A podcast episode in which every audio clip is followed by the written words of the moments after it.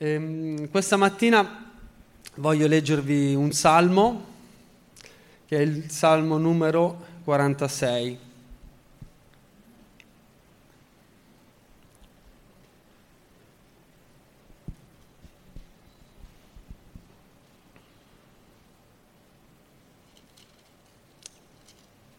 Quando ho detto salmo qualcuno ha tremato, 119 no. Dio ci benedica. Dio è per noi un rifugio e una forza, un aiuto sempre pronto nelle difficoltà. Perciò non temiamo se la terra è sconvolta, se i monti si smuovono in mezzo al mare, se le acque rumoreggiano, schiumano e si gonfiano, facendo tremare i monti. C'è un fiume, i cui ruscelli rallegrano la città di Dio, il luogo santo della dimora dell'Altissimo. Dio si trova in essa, non potrà vacillare. Dio la soccorrerà al primo chiarore del mattino. Le nazioni rumoreggiano, i regni vacillano, egli fa udire la sua voce e la terra si scioglie. Il Signore degli eserciti è con noi, il Dio di Giacobbe è il nostro rifugio. Venite, guardate le opere del Signore. Egli fa sulla terra cose stupende. Fa cessare le guerre fino all'estremità della terra, rompe gli archi, spezza le lance, brucia i carri da guerra. Fermatevi, dice, e riconoscete che io sono Dio e sarò glorificato fra le nazioni. Sarò glorificato sulla terra. Il Signore degli eserciti è con noi, il Dio di Giacobbe è il nostro rifugio. I salmi sono una cosa spettacolare, sono veramente perfetti per come Dio li ha pensati per descrivere il lato più emotivo, sentimentale, poetico di Dio. È bello pensare che abbiamo un Dio che prova emozioni. È bello pensare che abbiamo un Dio che non è qualcuno di inflessibile, apatico, rigido, duro, impenetrabile, ma anzi attraverso i salmi mostra il suo cuore, mostra la sua sensibilità, mostra tante delle sue particolarità. Ma in questo salmo particolare, mentre lo meditavo, voglio concentrarmi su una cosa particolare che succede. Da dove nasce il bisogno di questo salmo? Da dove nasce da parte del, dell'autore il bisogno di descrivere, di affermare che Dio è il suo rifugio? che Dio è la sua forza. Nasce tutto dalla descrizione del versetto 2 e 3 e di un evidente terremoto, anzi maremoto. Infatti parla di acque che rumoreggiano, che schiumano, che si gonfiano. La parola maremoto è poco utilizzata soprattutto perché da quando c'è stato il maremoto del 2004, vi ricorderete che eh, l'Oceano Indiano eh, ha avuto un terremoto sottomarino che ha smosso le acque in maniera potente per cui gran parte dell'Indonesia è stata invasa dalle acque. Ci hanno fatto film, ci hanno fatto libri, io mi ricordo, ero piccolino, ma delle immagini sconvolgenti. Da quando c'è stato quel maremoto del 2004 c'è stato poi il trend di utilizzare non più la parola maremoto, ma la parola tsunami. Prima del 2004 la parola tsunami non veniva usata, ma anche perché la, la parola tsunami, che tra l'altro viene dal giapponese, cosa c'entra con l'Indonesia non lo so, ma la parola tsunami che i media hanno iniziato a utilizzare vuol dire onde del porto. E infatti il maremoto perché si caratterizza? Perché è quel moto quindi quel movimento delle acque che è capace di abbattere le barriere dei porti. Ogni porto eh, ha un qualche strumento di misura, di sicurezza, no? per cui quando arriva la tempesta, verosimilmente il porto è costruito per reggere la tempesta, anche se le onde schiaffano addosso. Il problema è che quando arriva però il maremoto, quelle barriere non bastano più, vengono abbattute e le acque raggiungono, superano la città, il terreno dietro quelle barriere, no? E quindi c'è un'invasione delle acque all'interno delle, del territorio. E quindi da lì hanno preso la parola onde del porto, perché quelle onde del porto non erano più quelle onde che, che tra l'altro onde nel porto non ce n'è, cioè forse quando entrano le barche si muove un po' l'acqua, ma verosimilmente se non c'è nessuno nel porto l'acqua è ferma. Ma lì quelle onde del porto erano indimenticabili, erano delle onde così grandi da abbattere il porto, le città dietro. E quindi eh, eh, si è iniziato a usare la parola tsunami. E io mi immagino lo scrittore di questo salmo, che non usava ancora la parola tsunami, ma che sicuramente aveva visto il mare picchiare aveva visto le onde del mare picchiare sul porto e probabilmente ha visto anche le acque superare le barriere di sicurezza del porto. E cosa c'entra questa cosa con noi? Sicuramente il salmista ci aiuta a utilizzare questa immagine per parlare e descrivere un po' quello che sono i nostri cuori. perché la vita è piena di tsunami, perché verosimilmente ognuno di noi prima o poi o ripetutamente nella vita può incontrare tsunami. Quindi questo maremoto così violento che è capace di superare e di abbattere le barriere che noi mettiamo. Anche perché ognuno di noi ha delle barriere. Anzi, spesso chi ha subito e vissuto i peggiori tsunami ha le barriere più alte, ha le barriere più spesse, perché sa cosa vuol dire vivere uno tsunami e dopo averlo vissuto una volta dice no, no, tiriamo su barriere, barriere, barriere. E ci sono persone quindi che hanno delle mura portuali enormi. E se forse questo a loro serve per farli sentire più al sicuro, il problema è che poi si, ve- si perdono la vista dell'orizzonte.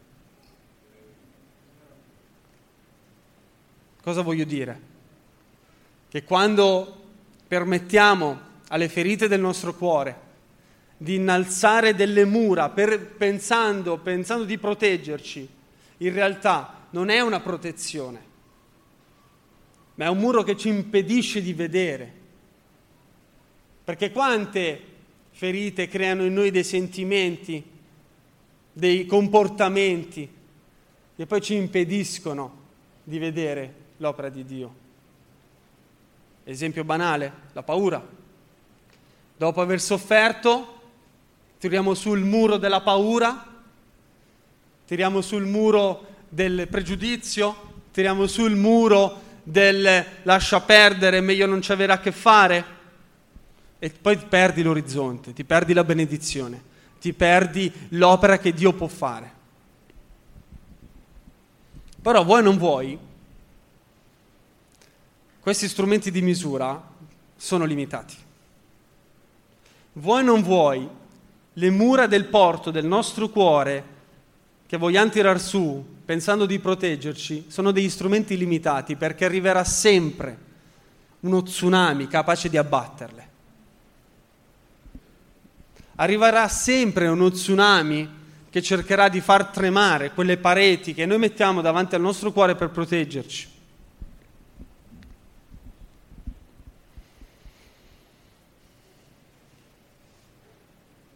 Torniamo allo tsunami. Da che cosa è provocato lo tsunami? Eh, io non sono esperto di tsunami, eh, mi sono informato prima per questa mattina. Ma lo tsunami è provocato principalmente da due cause particolari. La prima, che è quella nei minori dei casi, quindi che accade meno, meno spesso, meno volte, è quella di un impatto violento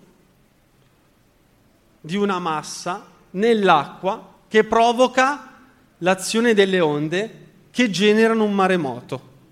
Quindi, se c'è una frana che cade nelle acque, se c'è un vulcano che erutta o che, se c'è un asteroide che cade nell'oceano, quello provoca un maremoto perché l'impatto con l'acqua crea un maremoto. Quanti impatti creano tsunami? Quanti impatti nella nostra vita che non sono steroidi che cadono dal cielo, ma che sono forse parole, che sono forse gesti di qualcuno, creano un impatto che generano uno tsunami. Tutti noi possiamo viverli, anche dalle persone che meno ce lo aspettiamo.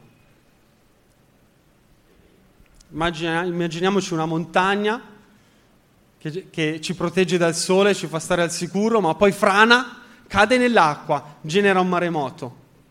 Quelle persone vicino a noi che noi magari stimiamo, cui vogliamo bene, ma da un momento all'altro franano, la loro frana ci cade addosso e ci provoca uno tsunami nel cuore. Che impatti, impatti fanno male.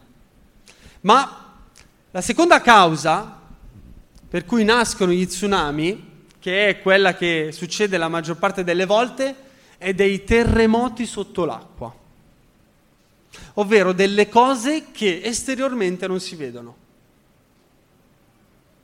E lì è nella maggior parte dei casi, io non sono un esperto ma ci scommetto, che la maggior parte delle cause che generano, generano dei terremoti dentro di noi non sono tanto per delle cose esteriori, non sono tanto per dei delle cose specifiche, un gesto, una parola, un comportamento o un qualcosa che ha avuto un impatto preciso, determinato, ma in realtà è un qualcosa, un cumulo, è un movimento che si è protratto nel tempo e che ha generato dentro di noi un terremoto, ovvero uno scostamento. Quanti terremoti noi possiamo vivere dentro di noi che forse gli altri non vedono, ma che in realtà generano uno tsunami terremoti sottomarini che scostandosi, quindi la terra scossandosi, crea il moto delle onde, un, un, generano uno tsunami. Quindi possiamo vivere dei tsunami provocati da impatti esterni o provocati da qualcosa dentro di noi che si smuove. Questo può succedere quando vengono fuori cose del passato vengono fuori cose della nostra famiglia, vecchie, che...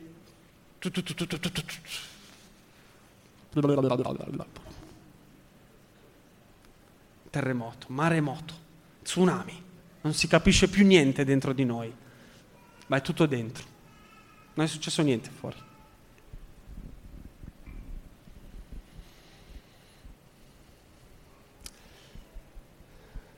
Abbiamo parlato quindi delle cause, cosa genera lo tsunami, abbiamo parlato, accennato alle conseguenze, quindi la reazione è quella di tirare su muri sempre più alti per proteggerci. Ma la soluzione umana qual è? La soluzione a uno tsunami umanamente è solo una. Scappa scappa, perché lo tsunami non lo fermi, perché lo tsunami ti travolge. Pensate se facevo così col filo, fisso cadevo. C'è solo una soluzione umana allo tsunami, scappa. Mi ricordo di aver visto un pezzo del film proprio del, dello tsunami del 2004 in, in Indonesia dove si vedeva le persone che scappavano ovviamente e poi qualcuno che cercava di arrampicarsi sugli alberi, così il mare non lo raggiungeva. Peccato che poi il mare buttava giù l'albero e quindi era inutile anche salire sugli alberi. Quante volte noi scappiamo dallo tsunami? Quante volte la nostra reazione è quella di evitare il dolore, evitare lo tsunami? E quindi la nostra soluzione è scappa.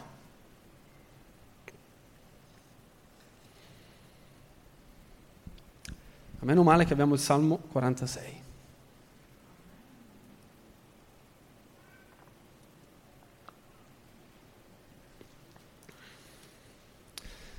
Dio per noi è un rifugio, è una forza, un aiuto sempre pronto nelle difficoltà. La soluzione scappa, stai certo che a un certo punto lo tsunami ti raggiungerà, perché l'acqua corre più forte di te, perché lo tsunami ti corre dietro più veloce di quanto tu puoi correre, ti raggiungerà. E quindi la soluzione ha un nome, Gesù.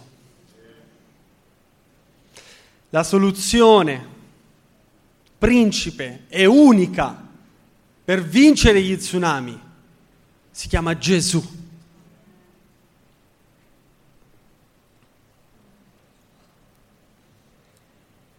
Dio è per noi un rifugio e una forza.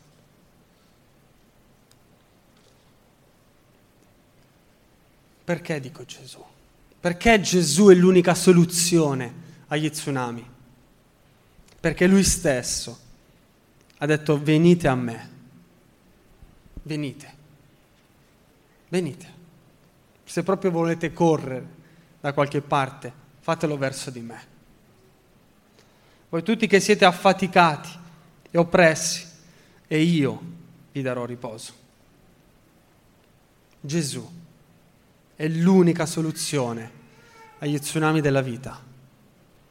Gesù è l'unica soluzione a quei maremoti che ci sconvolgono dentro, che sono forse nati da cose vecchie e passate che nessuno può vedere o che sono nati da, da impatti violenti provocati da qualcun altro. Gesù è la soluzione, è la risposta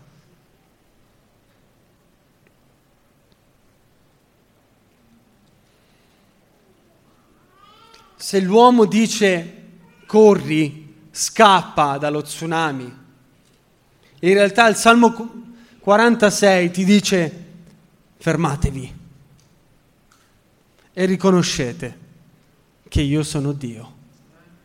Se il tuo cuore ti spinge a correre, a scappare per evitare il dolore, la Bibbia ti vuole dire fermati, affrontalo con Dio. Fermati e riconosci il dolore e riconosci Dio che è al di sopra del dolore. Riconosci il Dio che ha creato i mari e che non ha paura degli tsunami. Non scappare dagli tsunami, ma fermati e riconosci che c'è Dio e che Dio è con te e che con Lui puoi superare lo tsunami.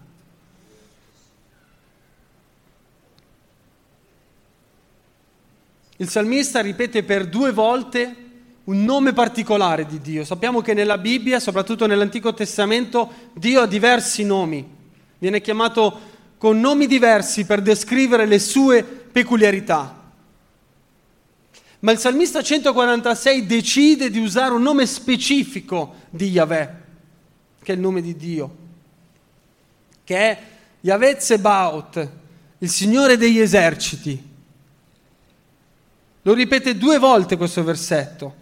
Il Signore degli eserciti è con noi. Il Dio di Giacobbe è il nostro rifugio. Non un Dio qualunque, non un pincopallo, non una formalità religiosa, ma il Dio degli eserciti. Sarà colui che ci farà superare lo tsunami. L'Onnipotente il Dio degli eserciti,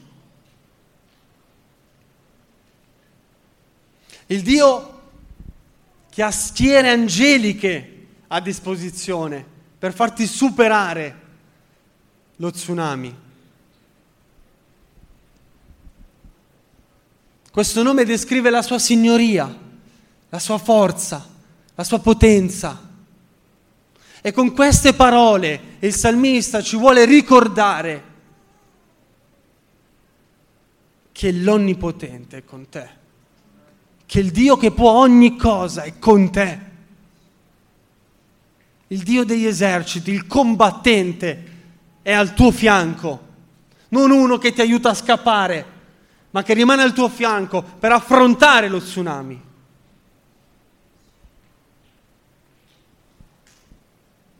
Fermiamoci e riconosciamo che il combattente, che il Dio degli eserciti, che è l'Onnipotente al nostro fianco. Con questa fiducia possiamo trovare inspiegabilmente la forza, la fede di affrontare uno tsunami, perché è da folli affrontare uno tsunami da soli. E non facciamolo, ma con Dio possiamo. Ma con Dio possiamo affrontare le cose più dolorose.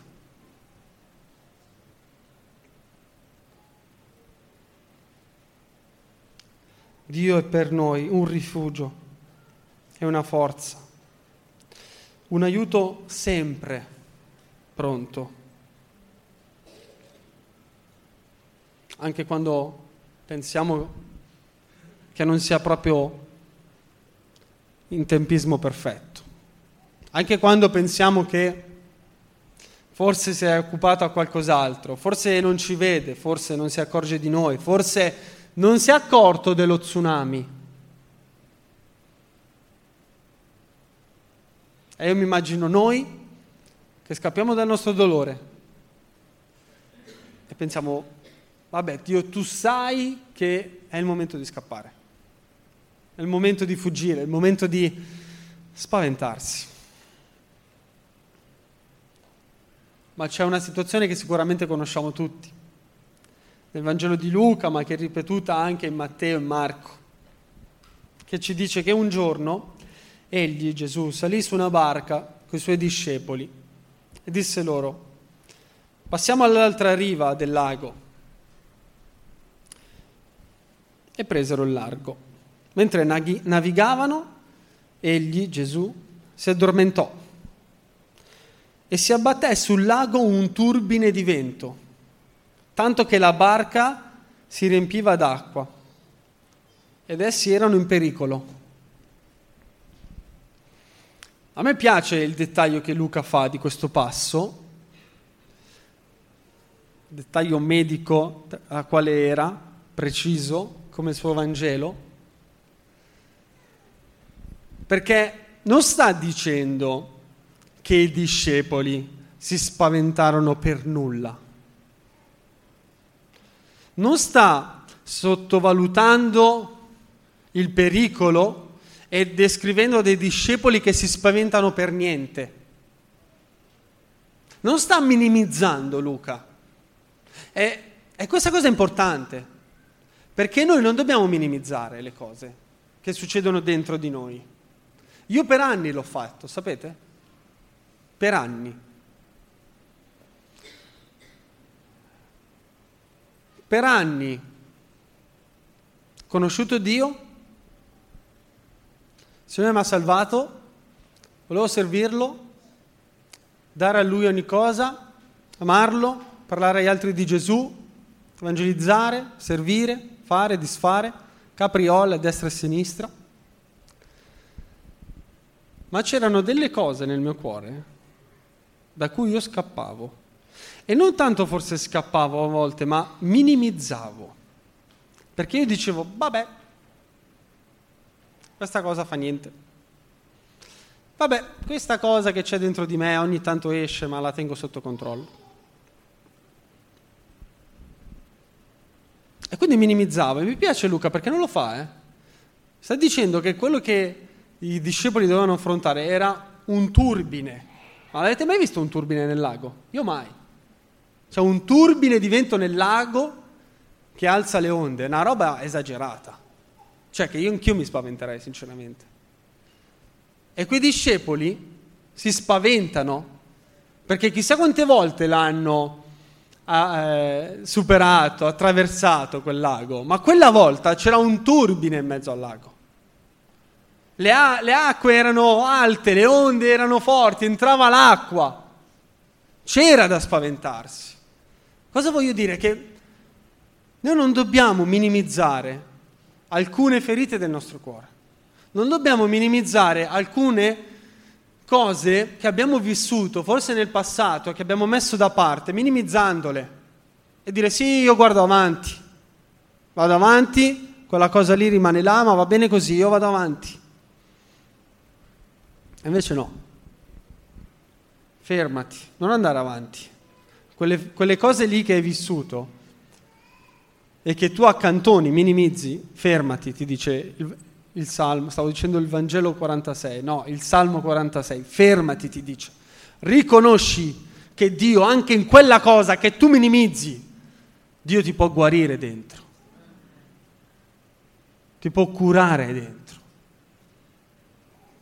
può cicatrizzare.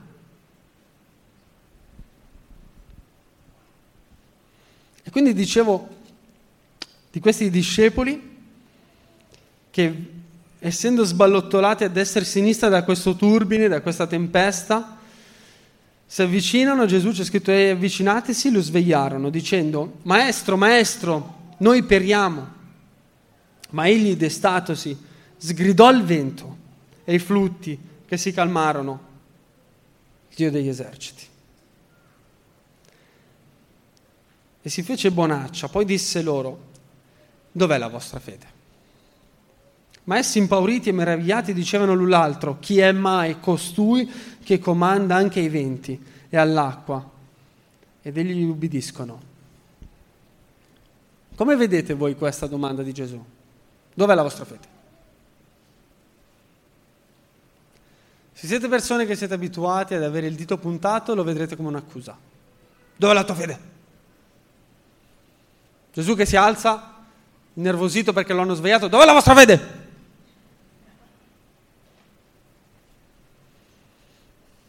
A volte vediamo Dio così, eh. Dov'è la tua fede, Francesco?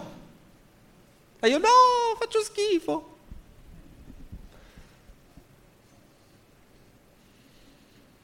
Invece forse è un... Dov'è la tua fede? Tirala fuori, che ce l'hai.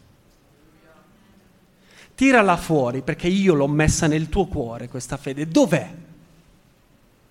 È questo, il dov'è la tua fede di Gesù.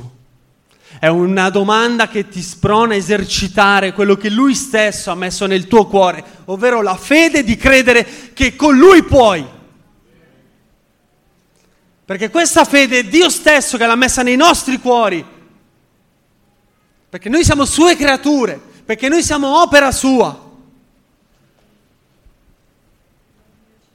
E davanti allo tsunami davanti alla tempesta, non abbiamo un Dio che ci sgrida e ci dice ma dai su, ma non puoi tremare, ma non puoi spaventarti, ma dov'è la tua fede? Non è questo Gesù. È un Gesù invece che... Alzati. Fa così. Dov'è la tua fede? Dai, tirala fuori.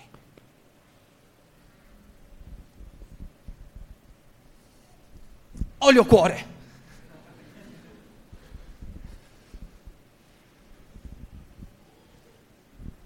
Tirala fuori questa fede che ce l'hai. Tirala fuori questa fede. Perché insieme lo tsunami lo facciamo tacere. Perché insieme lo tsunami lo facciamo diventare bonaccia. E infatti, i versetti dopo, del Salmo 46, passano dalla descrizione di un maremoto, di uno tsunami, alla descrizione di un fiume, i cui ruscelli rallegrano la città di Dio. E la prima volta, le prime volte che leggevo questo, questo versetto, io pensavo al paradiso. Ah, che bello! Qui abbiamo gli tsunami con cui avere a che fare e dobbiamo combattere tutta la vita con i tsunami. Ma in paradiso uno spettacolo, i ruscelli. No. Che Dio mi ha parlato attraverso questo salmo per predicare questa mattina e mi ha detto, la città dove Dio vive, dov'è oggi? Nell'Antico Testamento Dio viveva in un tempio costruito da mani d'uomo, da mani d'uomo. tende o tempi ma oggi Dio dove vive? Dentro di noi. E quindi la città di Dio dove ci sono i ruscelli pacifici, non è il cielo, ma siamo noi con Dio.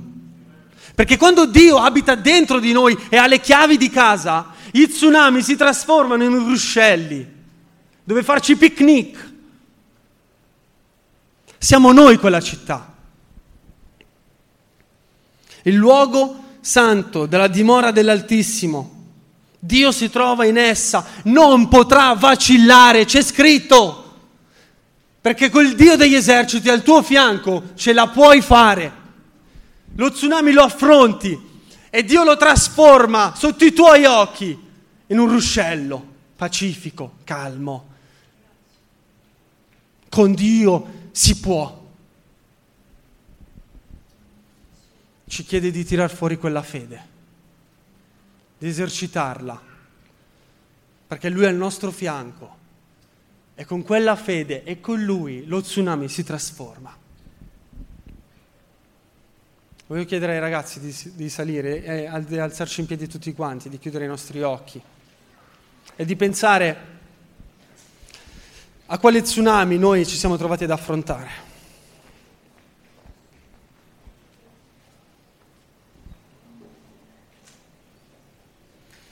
Ognuno di noi può verosimilmente ha sicuramente uno tsunami da affrontare.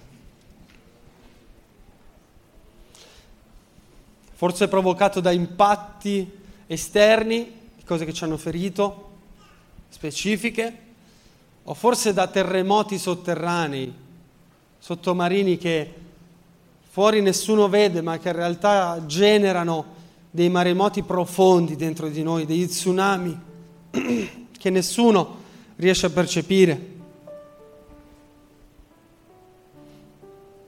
Abbiamo scappato, ce le siamo date a gambe levate, o abbiamo minimizzato, abbiamo evitato di affrontare quegli tsunami.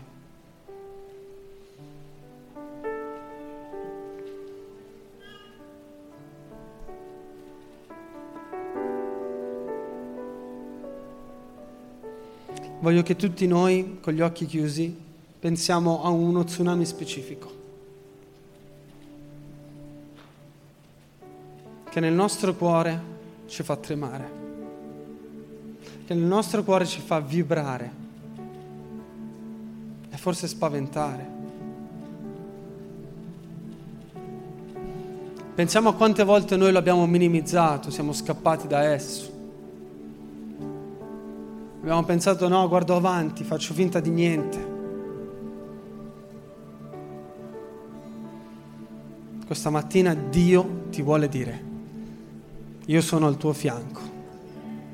Io sono il Dio degli eserciti, posso tutto e insieme trasformeremo questo tsunami in un ruscello di pace, in un fiume sereno, in tranquillità e il tuo cuore non vibrerà più, non tremerà più, ma si ricorderà che io vivo in te, che tu sei la mia nuova casa, dice il Signore. Fermati davanti a quello tsunami che stai focalizzando nella tua mente in questo momento con gli occhi chiusi Salmo 46 ti dice fermati adesso, fermati e riconosci che io sono Dio.